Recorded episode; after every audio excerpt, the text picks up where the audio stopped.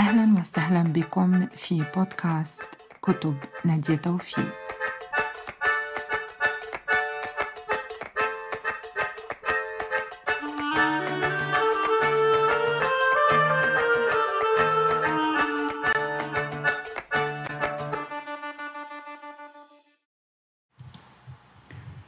مساء الخير. مرحبا بالجميع في بودكاست كتب نادية توفيق.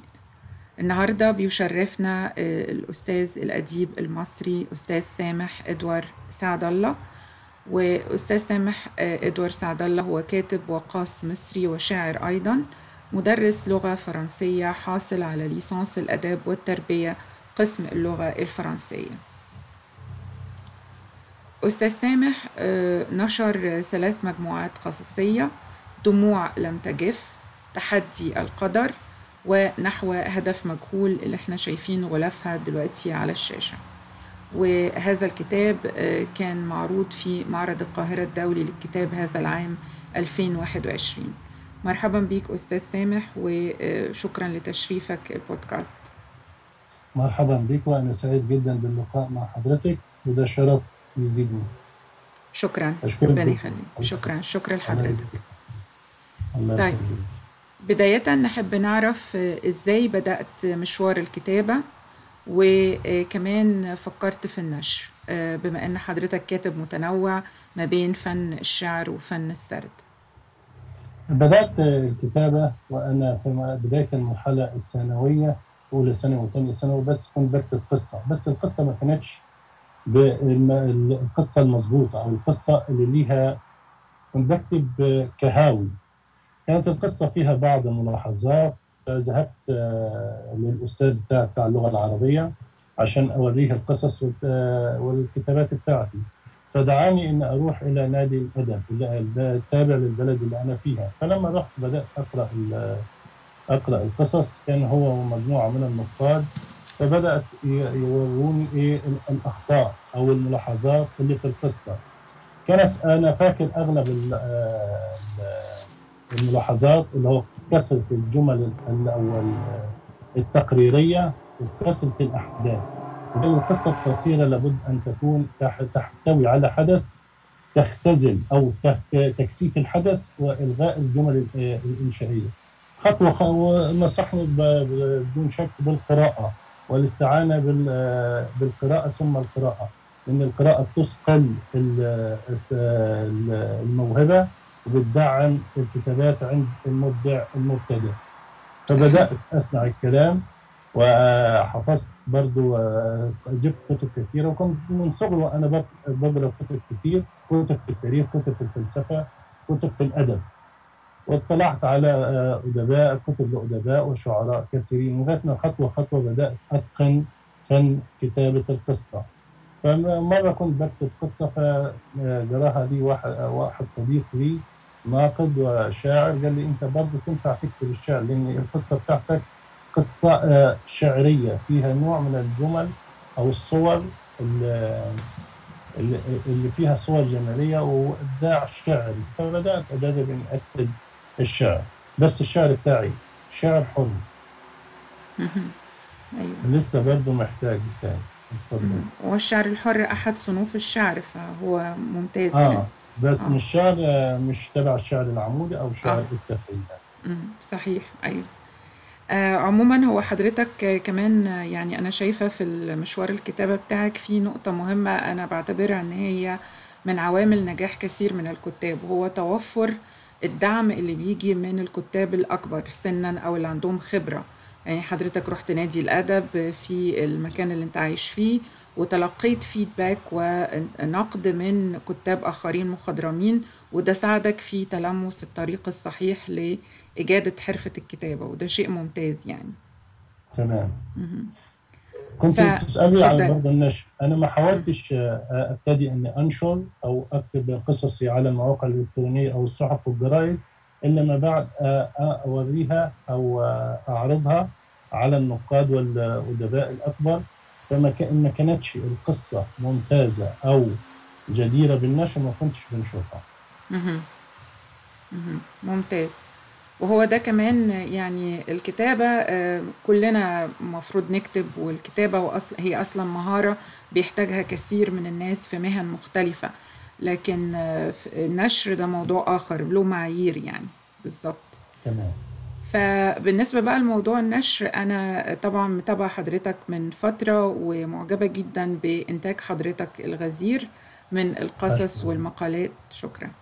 والقصائد حضرتك نشرت في صحف كتيرة ومجلات آه، زي الأهرام الكندية جريدة صوت بلادي بالولايات المتحدة آه، مجلة الفيصل اللي بتصدر في باريس أوراق مبعثرة اللي بتصدر في لندن.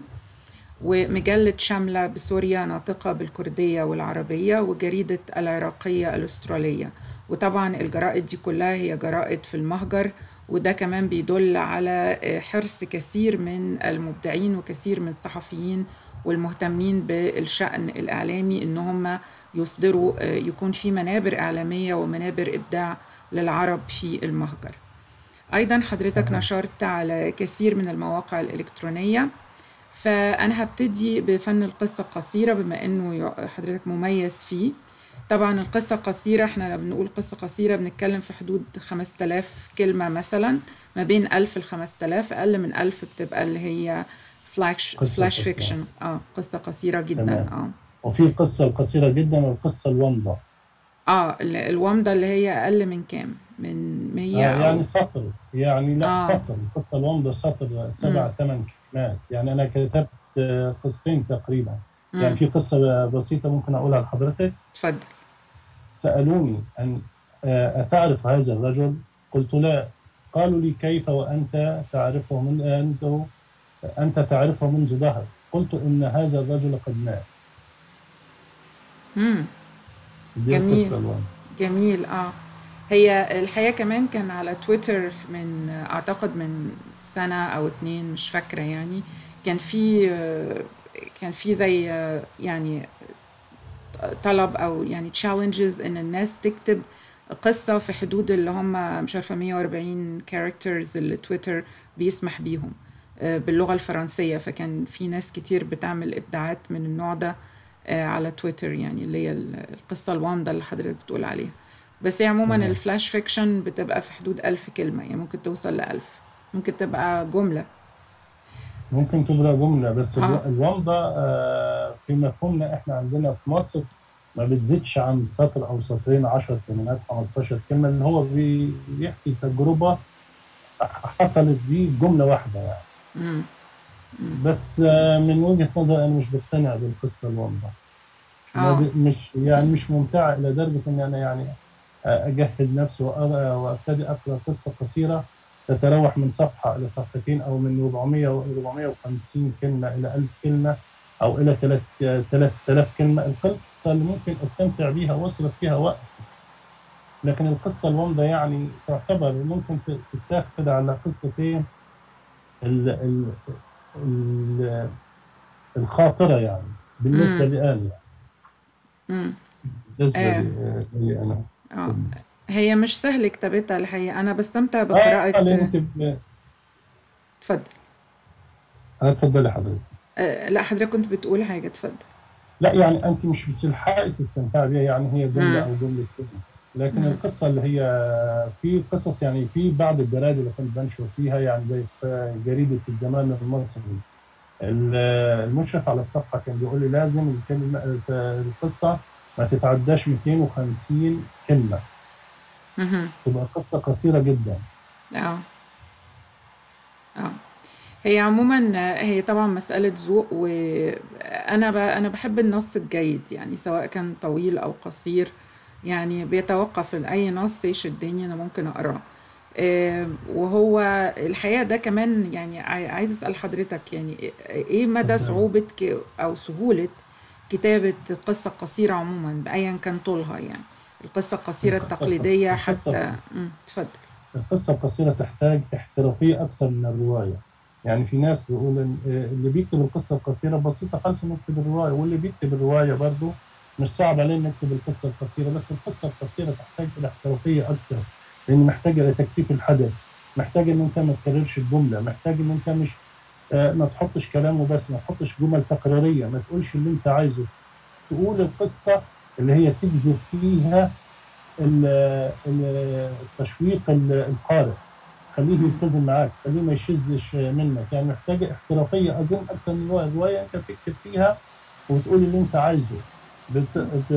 تستغرق في الحدث وت- بت- بت- بتزيد في الأحداث عشان تقدر تفرد الرواية. بس القصة القصيرة أعتقد إن هي تحتاج إلى احترافية أكثر إلى موضوعية أكثر بعيد عن الجمل التقريرية والإنشائية. مهم. القصة القصيرة يتجه إليها ال- الأكثر لأن دلوقتي القراءة مش زي الأول يعني. دلوقتي أنا لما أبص كتاب قصص قصيرة ممكن أقرأ قصة أو اثنين أو ثلاثة في في الجلسة الواحدة وأستمتع بيهم. أما الرواية محتاج إن أنت ت- تحتاج وقت كتير جدا للرواية. بس برضه الروا- الرواية هي تفضل هي برضه الرواية. صحيح.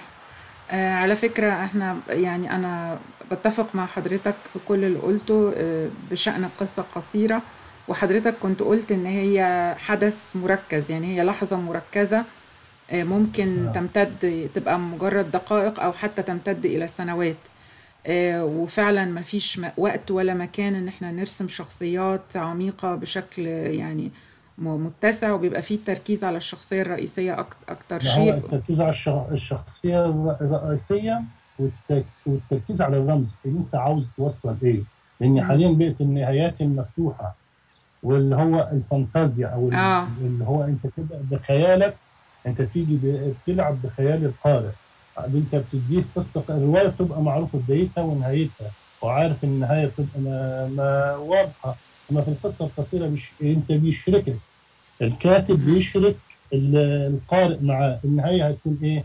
طبعا لازم تختار نهاية قوية يعني ما تتوج ما. يعني في بعض القصص اللي أنا كنت كاتبها ونقدها لي بعض النقاد الدكاترة يعني دكتور في, في الأدب ال- في الأدب العربي بيقول لي أنت كتبت القصة قوية جدا جدا جدا جيت في النهاية رحت كبيت على وش مية بارده يعني انتهيت نهاية ضعيفة ما تتكيفش أو ما تتوافقش مع بداية الجملة أو بداية القصة القوية. فبرضه دي محتاجة مجهود محتاجة فكر أكثر محتاجة ثقافة أكثر محتاجة هنا بقى بيظهر الكاتب المبدع القاص المبدع من القاص الهوي في النهاية وإزاي يحط حبكة وإزاي يحط الرمز. أنا في. أغلب كتاباتي بخ... أنا في أغلب كتاباتي برضه بلتجئ للرمز والحيوانات والطيور يعني في. قصه ليا بتاعت آه، آه، مفا- مفارقة بين آه، العقاب اللي هو النسر وغراب أو أسد في القفص. جاءت كثير جدا. في بعض النقاد يقولوا إن إحنا مش محتاجين إن إحنا نرجع تاني للرموز الحيوانات. بس أنا بلاقي بلاقي استمتاع لأن أنا عايز أوصله للقارئ للأسد. يعني صفاء يعني أنا عاوز في قصة يمكن بعتها لحضرتك بتاعت أسد في القفص. آه أنا عن- دلوقتي على الشاشة بعض من قصص حضرتك آه. آه يعني أسد في القفص دي بتحكي عن الأسد معروف بالزعامة وبالقوة وبالشراسة، الكلب معروف بالوفاء لكن بعد لكن غير كده الكلب معروف وأنا ذكرت إن الكلب أجرب، أنا عاوز أقول إيه من الرمز القصة دي؟ دي نالت اعجاب كثير من القراء والنقاد. يعني أنا القصة دي برضو بس آه يعني حطيت فيها الرمز اللي أغلب قال أنت صنعت الرمز بقوة. أنا يعني أعتقد إن أنا قريتها. آه. آه. هو آه، حضرتك اتكلمت عن استخدام الحيوانات كرمز والحقيقة هو ده فن بحد ذاته فن لفابل اللي هو و... و... وما أظنش إنه. انتهى. آه. لافونتين برضه كانت آه. اتفضلي حضرتك. لا اتفضل حضرتك لافونتين. لافونتين في الأدب الفرنسي يمكن حضرتك آه، آه، تسمع عنه برضه استخدم طبعاً. في القصة الرمزيه على الخرافات على الحيوانات والطيور. ده بالعكس. ده هو استخدام الحيوانات كمان أصبح النهاردة في الأدب الحديث آه، يعني ممكن نقول عليه إن هو أصبح نوع من نوع من الأجناس الفرعية من الفانتازيا.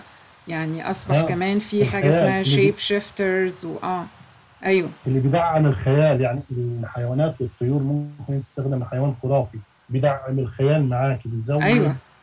آه، مساحة الخيال يعني يجذب القارئ أكثر إيه حكاية الأسد؟ إيه حكاية العقاب؟ إيه حكاية ال- الغراب؟ و- هي بتفتح بتفتح مجالات أوسع بعيد عن ال- الكتابات التقليدية. صحيح. هو في طبعا حضرتك اتكلمت عن الفن اللي هو بدأ مع لافونتين وربما بدأ كمان مع كليلة ودمنة يعني الكتاب الهندي آه. اللي انتقل إلى العربية. ولافونتين يقال إنه استلهم آه، كليلة ودمنة في في ال fables بتاعته. آه. تأثير الحضارة الهندية في على العالم. برضه كان تأثير الأدب المصري أثر كثير في ال- المصري القديم آه. آه.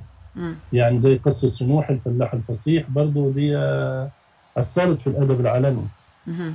صحيح. آه آه، فعلا. قصة سنوحي أعتقد إن هو ده اللي كان آه، كان في كمان محارب قصة من- ال...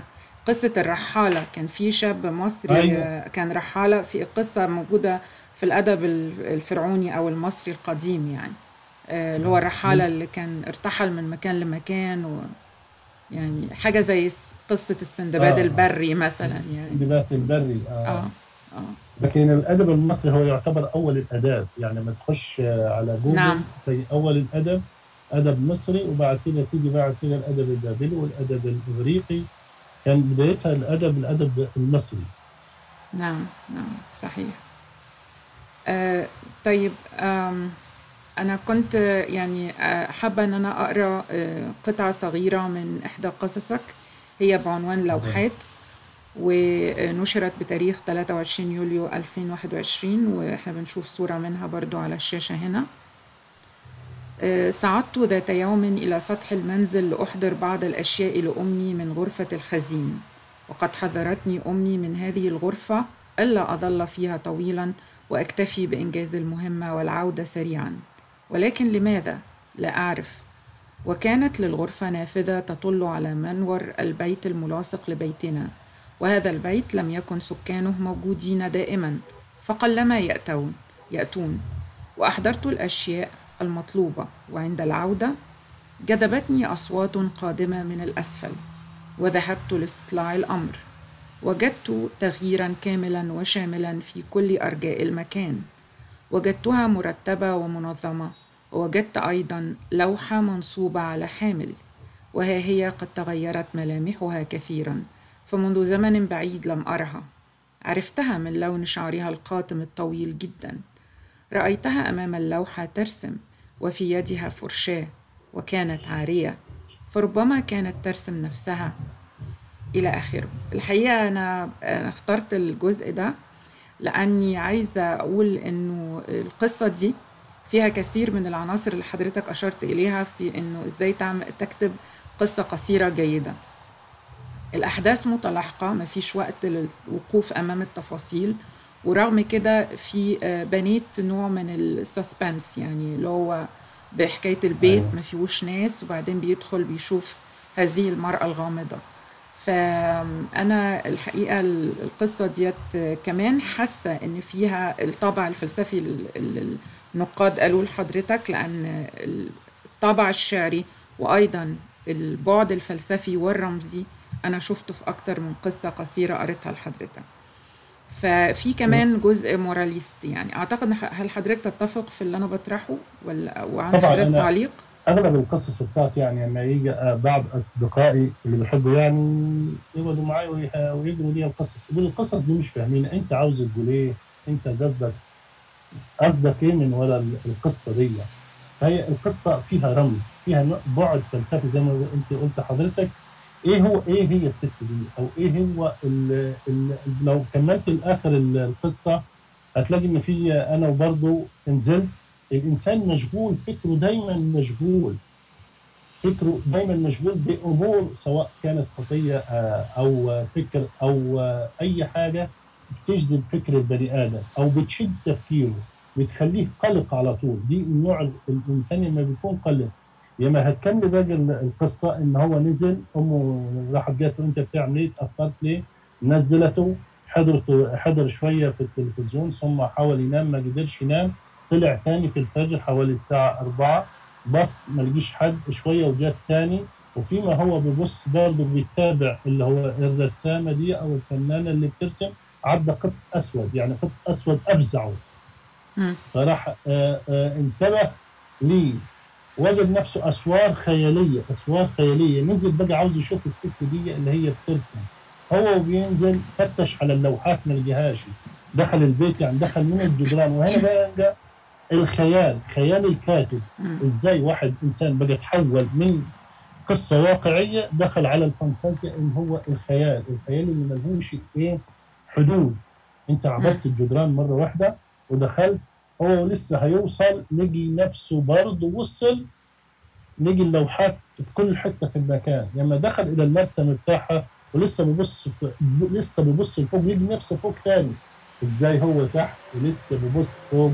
لسه لغاية ما بيحاول إن هو يجتذب يعني يراجع أموره أو يثبت أو يتمالك أعصابه أو يرجع تاني القواه فكره يعمل كنترول لنفسه. جاءت الجنود الصفيح طب الجنود الصفيح هنا ترمز لإيه؟ اللي هو بقى الفكر الفكر المشوش. برضه لسه ما لحقش إن هو يظبط نفسه ويحت- ويعني عاوز أقول إيه؟ إن هو ما لحقش يعني إيه؟ خلاص بقى خد فترة الاستعداد هيحدد. الكلام ده واقع ولا خيال؟ نجي الجنود اللي هم الصفيح أخذوه وطلعوا بيه بره تاني. آه، جميل جدا. هو آه، حضرتك آه، عرضت القصة بشكل ممتاز جدا. هو هذا المزج ما بين الأسطورة والأيضا نوع من الروحانيات يعني في القصة آه. والفلسفة. أعتقد إن ده إثراء للقصة نفسها يعني القصة نفسها بتكون محملة بكل هذه المعاني ومتروك في النهاية للقارئ حرية تفسيرها كما يشاء يعني النهاية المفتوحة بقى أنت هتوصل معايا؟ مم. هل هيتغلب تاني ويفلت منهم زي المرة الأولى مم. ولا خلاص هيبقى واقع تحت تأثير فكره اللي هو العقل الباطن في مقال كنت كتبته الحاجة إلى الهروب إلى الوهم مقال كتبته في جريدة آه، العالمية العراقية برضه الإنسان اللي بيهرب من الوهم. الوهم ده الإنسان بيعيش حياته فيها قلائل خصوصا اليومين دول ما كانتش زي الأول. الإنسان بيعدي مراحل كثيرة من الالم من التعب فبيلاقي آه، قلق مش مرتاح في حياته لأنه هو بعيد طبعا عن ربنا بعيد عن الكتاب اللي هو الكتاب المقدس دي أو ال- اللي بيقرا فيه به بالر- بالأمان. فهنا يهرب الوهم هنا اللي هو أحلام اليقظة. هي نفس القصة دي لو أنت تبعتيها هتلاقيها جزء منها أحلام اليقظة. أنت حضرتك في علم النفس في حاجة اسمها أحلام اليقظة. أيوه. اللي هو الحيل الدفاعية المباشرة والغير مباشرة اللي بيلجأ لها الإنسان لما يكون بيهرب من الواقع نفس القصة دي هتلاقي لوحات برضو إنسان هارب من الواقع. واحد برضو ما قدرش ينام الليل ما قدرش يعني ت- تجفن ودي أكثر حاجة ذكرتها في قصصي برضو الخوف صديقي مش عارف اطلعت عليه حضرتك ولا لا. برضو إنسان القصة دي هقولها برضو مش مش قدام الكتاب بس يعني ده إنسان برضه هو وقاعد حط بالقلم قام ولع سيجارة ثم كوباية شاي بص في السيجارة لقى إن الدخان اللي طالع ده عبارة عن لوحات أو جليات تتراقص آه، قدامه انتبه ليها كويس. لغاية ما السيجاره خلصت آه، حرقت ايديه ثم سمع صوت لما طلع بص من البلكونة لقى إن الصوت ده هل هو جاي من البركة؟ والبركة هنا أو الترع أو البحر ترمز لحاجات كثيره إلى ال- آه، إلى الضجيج إلى الضجيج والاضطرابات. معروف البحر بيد- آه، رموزه إحنا بيدل على إيه؟ رمزه إيه؟ يعني إحنا عندنا في المخيلة الشعبية أسطورة آه، أم الشعور مرتبطة برضو بالمية آه والظلام. تمام. فهو بيبص عاوز يعرف الصوت ده جاي منين. فهو نزل ما ما, ما شافش حاجة من الشرطه نزل إلى البحيرة نزل في نزل ليها بقى نزل إلى الشارع ثم إلى البحيرة وقفز فيها وجد المارد. إيه هو المارد بقى؟ اللي هو مجهول المعالم. اللي هو ده برضو إيه خطفه من الدنيا. المارد ده معروف من قصص الشعر التراث الفلكلوريه اللي إحنا متعودين عليها إن المارد ده هو هو يعني نوع من أنواع الجن أو العفاريت بيعيش في المية. بس اللي هو حقيقي أم حقيقي أم غير حقيقي؟ ما نعرف. إحنا اتقيناه من التراث الشعبي مم. ال- المارد هل هو زي أسطورة أم الشعور اللي هي بت- بتجذب زي كده يعني. بت... آه، أيوه هي زي كده بياخد الانسان يبقى بتغري الشخص ده. وتسحبه إلى أسفل آه النداهه بس دي. النداهه آه، النداهه. دي على البر المارد على البر في البحر آه هي على البر أنا آه، يعني أنا لما قريت عنها كده لقيت إن هي بتكون فعلا على البر وبتغري ال- الشخص بجمالها وبعدين تسحبه إلى الأسفل إلى العمق الب- البحر يعني تمام مش نفس مم. المارد بس آه تمام مم. نفس هذه القصة. مم. التراث الشعبي اللي إحنا إحنا التراث الشعبي في جزء مقروء جزء كنا بنسمعه من حكاوي آه، الجدات وال- وأجدادنا يعني. آه الفن الشفهي. برضه شكل آه وده برضه شكل الوعي الثقافي عند الكاتب. يعني ما فيش كاتب ما اتشكلش بالثقافة دي أو اتأثرش. يعني كان بيقرأ برضه إحنا لو الكاتب آه، الثقافة بتاعته بيستقيها منين؟ من وسائل إيه؟ وسائل الإعلام المقروءة والمسموعة. الكتاب أو الصحف أو المسموعة من خلال ال- اللي بنسمعه سواء في الراديو أو في التلفزيون. برضه دي بتأثر بالإيجاب على آه، الوعاء الثقافي أو المخزون الثقافي لدى الكاتب ان هو بيدخل بيه موهبته اللي ممكن يكتب بيها قصة كويسة أو رواية كويسة أو شعر كويس. لأنه بدون. قراءة أظن ما فيش كاتب هيقدر يواصل أكيد أكيد. آه هو ساعات بيبقى في نصيحة بيقال للكاتب اقرأ كل في كل المجالات ما عدا المجال اللي انت بتكتب فيه. هل بتقتنع بالنصيحة دي عشان ما تقلدش أو ما تتأثرش بغيرك من الكتاب؟ يعني أنا أول ما ذكرت لحضرتك آه، في السؤال الأولاني إزاي بدأت الكتابة لما رشح لي الناقد أو الأستاذ اللي كان بيتابعني إداني مجموعة للكتاب اللي أنت تقرأ تقرأ ليهم في- كتاب القصة القصيرة. يعني أنا مثلا في مجال القصة القصيرة ما ينفعش. أيوه أنا بقرا بقرأ تاريخ وبقرأ فلسفة وبقرأ علم نفس بحب خالص الكتابات الفلسفية. آه، زي محاورات أفلاطون الكوميديا الإلهية لدانتي دانتي أليجيري. بس برضه لازم تقرأ يعني إزاي أنا هعتمد أو هعرف ال- الخبايا بتاعت القصة القصيرة الخبايا بتاعت الرواية إزاي هعرف أكتب شعر؟ موزون أو حر مش لازم هقرا من الناس اللي أقدم مني اللي هم أفضل اللي هم نستقي منهم الخبرات أظن لازم إن أنا أقرأ برضه أقرأ فيما آه، مجال الأدب بتاعي. لابد يعني. هو حضرتك ده من نظري. آه. يعني آه. أنا برضو مش مقتنعة بالنصيحة دي لكن يقال أحيانا لو أنت مثلا بتكتب أدب خيال علمي مثلا اقرأ في كل شيء ما عدا قصص الخيال العلمي علشان ما تنتقلش الأفكار لك حتى على مستوى اللاوعي يعني. بس أنا طبعا لا مش ما بص مقتنعة لا بال لا اتفضلي حضرتك. لا اتفضل اتفضل اتفضل. آه، لا بس أنت دي برضه كنت هركز عليها. إزاي؟ طب أنا دلوقتي صح انت كلامك اللاوعي. ما أنا في مخزون بالتأكيد أنا قريت قصص لما كنت صغير. في المكتبه الخضراء ما أعرفش تسمع عنها ولا لأ. آه، طبعاً الابتدائي. أنا أعتقد إن أنا آه. قريتها كلها. آه وبعد كده قصص الملف المستقبل والمغامرين الخمسة اللي كنا بنقراها في المرحله قريتهم الابتدائي. أيوه. آه مرحلة الابتدائي. آه. إزاي ده كله مش و... وأنا كتبت قصة وخدت فيها رمز مش كتبها جاب لي كاتب أو آه، قاص علم معقوله أنا خدت منه من اللاوعي بتاعي لا أنا غيرت الكلام وغيرت وتغيرت معايا الفكرة تغير معايا الرمز. لازم أعرف أعرف القصة بتتكتب إزاي. ما في القراءة غير التطبيق. القرايه حاجة والتطبيق حاجة. أنا. بقول لك إن القصة القصيرة عبارة عن مقدمة وحبكة وخ... وخاتمة. القصة كده والرواية كده. طب أنا ماشي هكتبهم إزاي؟ بس لازم أشوف قصة قدامي اتكتبت لازم أقرأ الكاتب واثنين وثلاثة. طب يعني أنا مثلا درست الأدب المصري الأدب العربي الأدب الفرنسي الأدب الإنجليزي الأدب الروسي. واحد زي آه، آه، قصة يمكن آه، هيكتور مالو. ده Sans famille. قصة- آه، سامفوني. Sans famille. آه. مم. ده م- كتاب جميل. آه.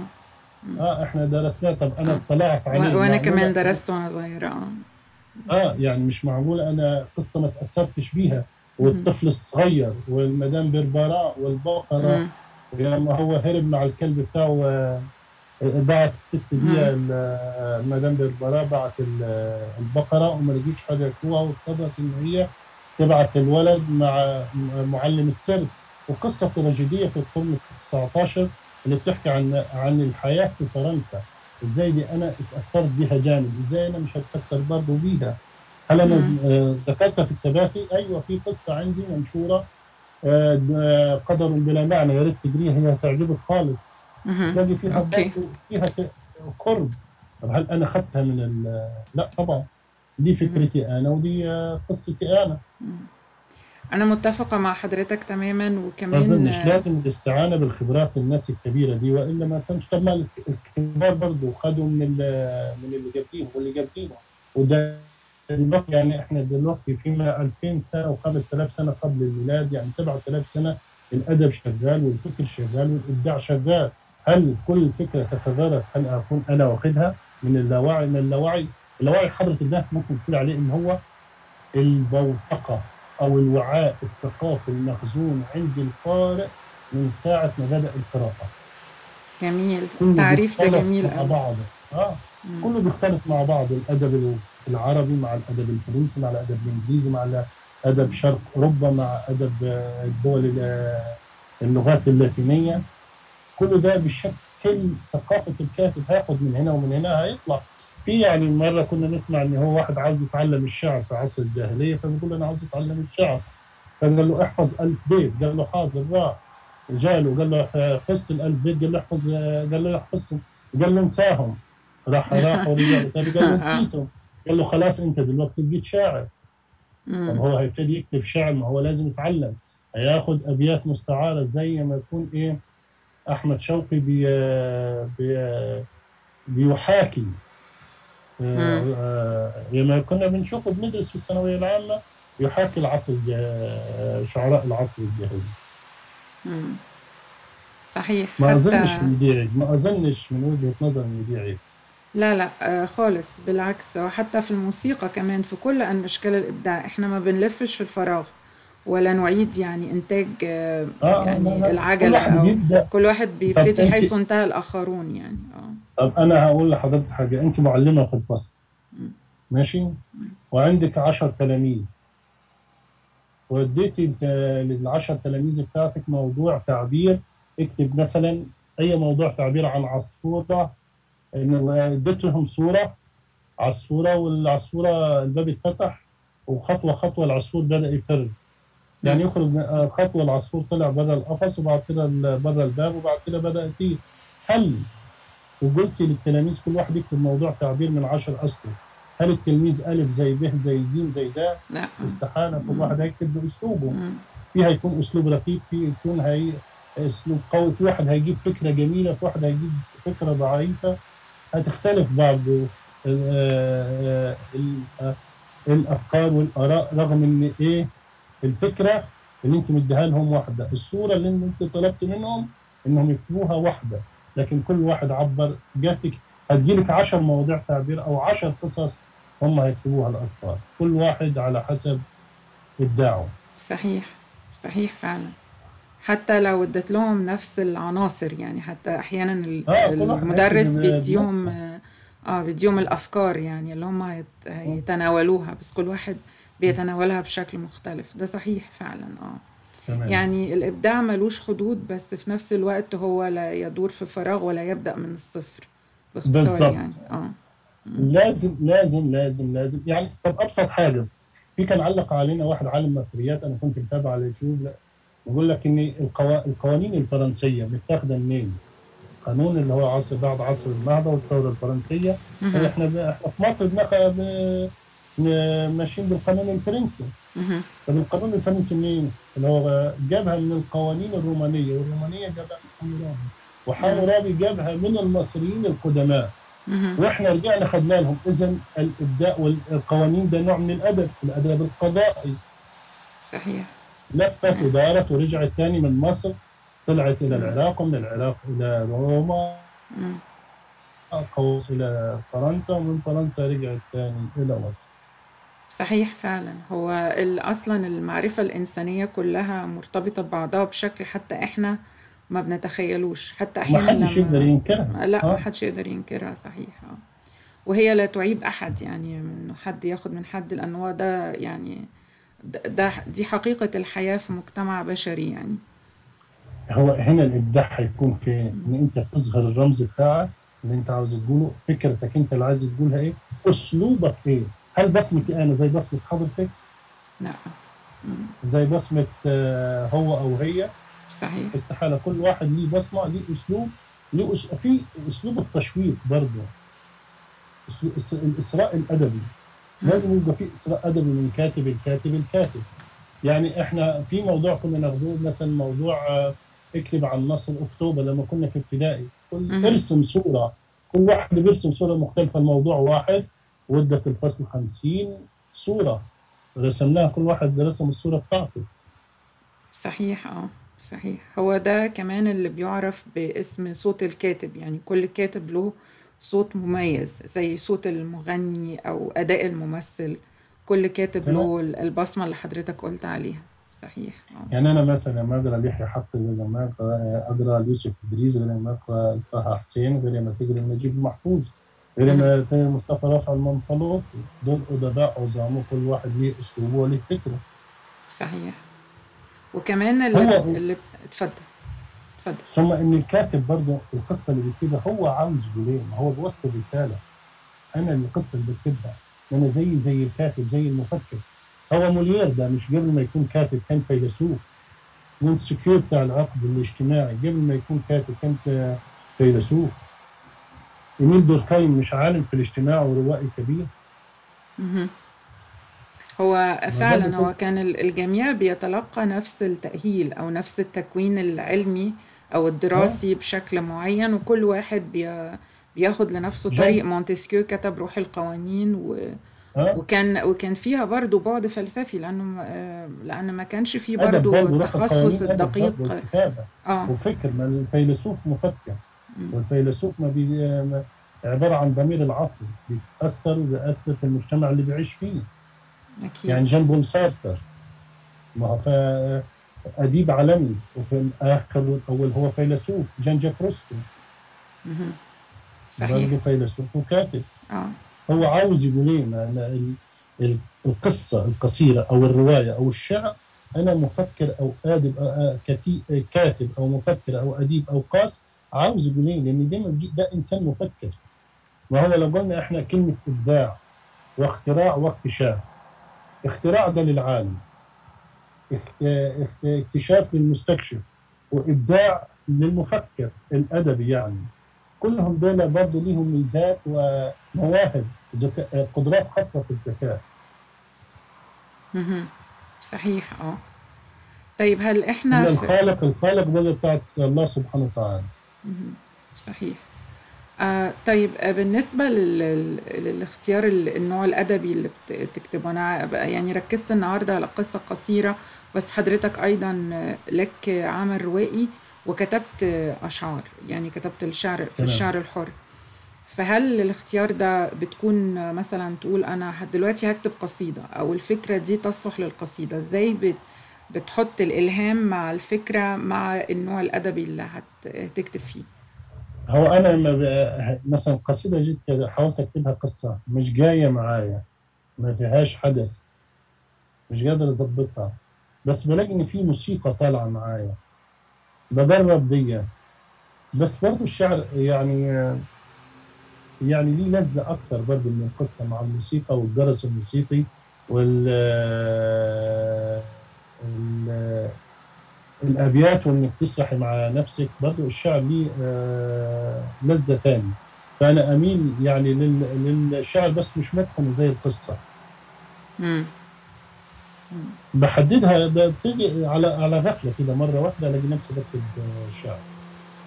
وخصوصا دي بتيجي مع الأحداث آه، لما أكون حاسسها يمكن أنا ما بهتمش بالوزن والقافية عشان كده بت- أنا دارس الوزن والقافية والأوزان والبحور وال 16 بحر وأعرف وأعرف أوزنهم بس ما ب- ما بعملش الوزن اللي مش مم. هظبطه خالص زي الشعر المحترف فلجأت إلى الشعر النثري لأن هو عاوز أقول الصورة اللي أنا شايفها مم. وهتيجي قصص أغلب القصص دي أحد حوادث حصلت معايا أثرت داخليتي في داخليتي في الإنسان من جوه فتلاقيها طلعت لوحديها. وممكن آه على آه يعني ما بلاقيش معايا ورقة وقلم فبنساها فالاشعار كتير بتتنسي. ما لحقتش أدونها لأن هي بتيجي زي إيه؟ أبيات منسجمة مع بعض. غير القصة القصة معايا فكرة نسيتها ما نسيتهاش معايا الفكرة. بقى بختار الجمل بتاعتها براحتي بكيفها زي ما أنا عايز. غير الشعر بلاقي الأبيات طالعة لوحديها. أنا غير مسيطر عليها على عكس من القصة. يعني دي فكرة ودي فكرة بس القصة أنا بسيطر عليها حتى لو ما كانش معايا في الوقت ده ورقه وقلم بعرف آه، بقى أو آه، مش على جهاز الكمبيوتر عشان أكتب على طول بحفظ الفكرة. الفكرة دي بختار أنا الجمل بتاعتي بحثها لكن الأبيات الشعرية صعب فلازم يكون قدامي على طول. امم يعني كتابة الشعر عند حضرتك لحظية آنية لازم تلقطها في نفس الحاضر اللي تمام. حصلت فيه لكن القصة ممكن آه. تؤجل الفكرة أو ت- تبقى الخطوط العامة في ذهنك وبعدين لما يتوفر الوقت براحتي. المهم لو كتبت العنوان لو عنوان الفكرة بس كتبته في ورقة أو حفظته خلاص ممكن أسجلها على التليفون.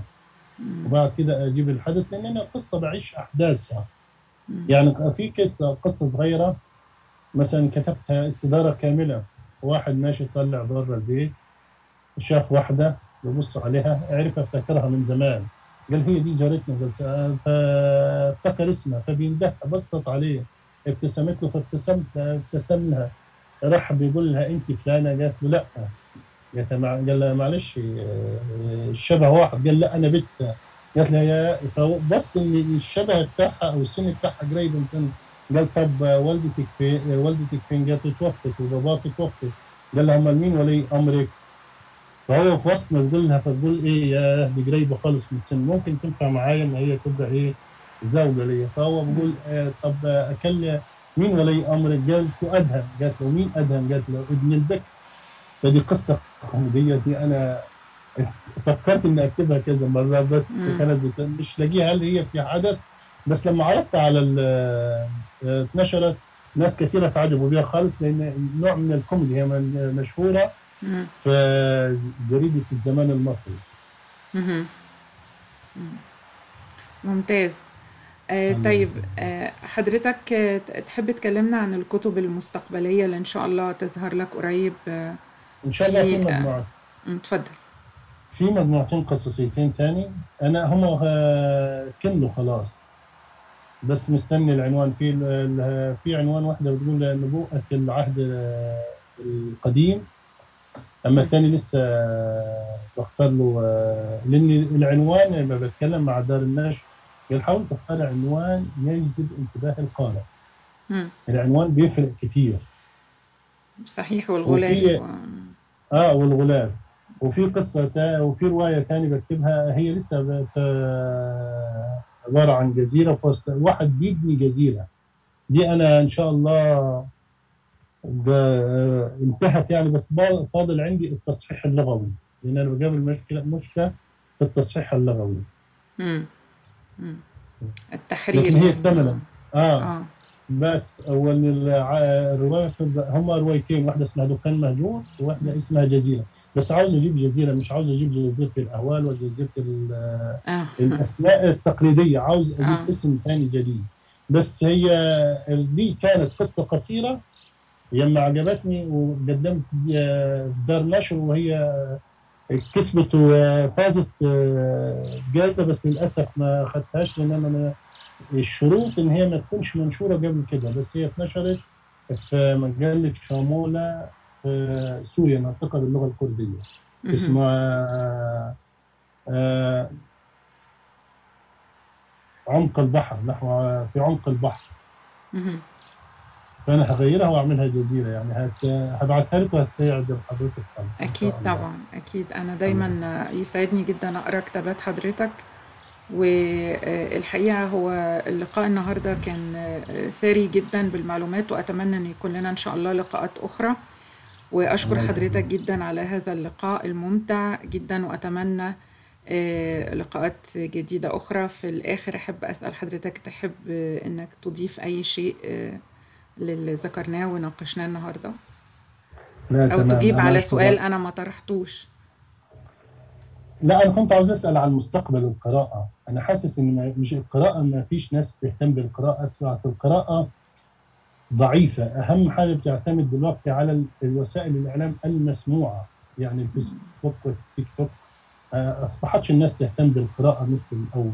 هل هل هل مشكلة أنا شاعر بيها ولا هي دي على المستوى العام أه والله أنا عندي يعني عندي نظرية كده إنه القراءة هتقف جنبا إلى جنب مع باقي وسائل ال- الترويح والترفيه عن النفس. لكن القراءة لن تنتهي لأنها جزء أصيل من التعليم. أي شخص مهتم بتكوين نفسه دراسيا فكريا حتى لو بيعمل حاجة شخصية مع نفسه من غير مدرسة أو من غير معلم لن يستغني عن القراءة بأي شكل من الأشكال. ال- الناس اللي هتستغنى عن القراءة آه، وهتعتمد فقط على إنه في جهاز في له ذاكرة وكده. أعتقد إن. هي تطوريا في المستقبل هتفقد جزء من المهارات العقلية المشاعر. اللي بنملكها النهاردة. آه والوجدانية إن- أكيد. آه، برضو الجهاز ده هيأثر على المشاعر الإنسانية أكثر. آه. هو أنا الذكاء العقلي ولكن يؤثر على المشاعر الإنسانية والوحدة والانفصال يعني مش هيكون في ال- الترابط والتأخي والمجتمع اللي كان في الأول. آه، هو هيعمل أشكال يعني. مختلفة من العلاقات ده أكيد. لأنه حتى تمام. النهاردة إحنا بنشوف نفسنا في الكاميرات بنتكلم عن بعد فده هيأثر فعلا على آه، نوعية العلاقات اللي بتربطنا ببعض. تقارب الاجتماعي. والتقارب آه أعت... لا أعتقد إنه التقارب الاجتماعي هياخد أشكال مختلفة. يعني ما أعرفش هتبقى إيه بس بعضها هيكون جيد بعضها مش هيكون جيد يعني التغييرات يعني. فكل مجموعة بقى هي اللي تنتقي لنفسها إيه التغييرات اللي تحتفظ بيها وايه التغييرات اللي تقاومها يعني. يعني مسألة خاضعة برضو لاختيارنا مش مش هتفرض علينا كل حاجة يعني. وبمناسبة القراءة هو كان في مرة بتناقش مع ناس يعني أصغر سنا شباب وكده فحد فيهم قال أنا النهاردة مش محتاج إن أنا أحفظ أي حاجة ولا حتى إن أنا آه يعني اللي هو retain information إن أنا أحتفظ بالمعلومات في ذاكرتي. لأن أنا أقدر بسيرش على ال على الإنترنت جوجل ومش عارف إيه أجيب كل المعلومات. يعني آه، أنا- كسل في الذاكرة. آه لا بس أنا فكرت في الإجابة بتاعته فترة لو حضرتك اذنت لي ووصلت لا لبعض طبعاً. الاستنتاجات يعني. بداية هو الذاكرة بتاعتنا إن- يعني إحنا بننتقي ما نحتفظ بيه وفي ذاكرة طويلة الأمد وقصيرة الأمد و- وحاجات كده وده جزء من تركيبنا العقلي كبشر. لو استغنينا عن المهارات دي ول- ولم ننميها ولم نطورها أعتقد إن إحنا هنتحول بالتدريج ل... لشكل تاني. غير اللي إحنا. عليه النهارده. آه يعني هنبقى أقل. حتى الروبوت ممكن تبرمجه. إحنا هنفقد جزء من المشاعر قدراتنا. آه ومن قدراتنا العقلية كمان. والحاجة التانية لما. أنا أدور على جوجل هيعمل كسل في الذاكرة. هيعمل موت بطيء في الذاكرة. آه. الاستنتاج برضه مش هيخليني مش هيدعم الاستنتاج عندي ولا التفكير الابداعي ولا الاستنباط أيوه. ملوش مش ملوش لازمة إني أدرس فلسفة ولا منطق. أيوه. حتى الفلسفة يعني- والمنطق اللي هو الإستنباط والابداع والاستنباط والاستذكار ده متهيألي ال- الذاكرة بتاعت الكمبيوتر هتغني عن ده كله. وكل إنسان بتذهب إلى الاستسهال يعني كله بيروح للاستسهال. أتعب نفسي ليه؟ لا ده ما هو أقرب مني. أبحث. على جوجل أفكر ليه أنا في وأبحث وأتعب وأعمل عصف ذهني؟ لا ما جوجل قدامي أهو.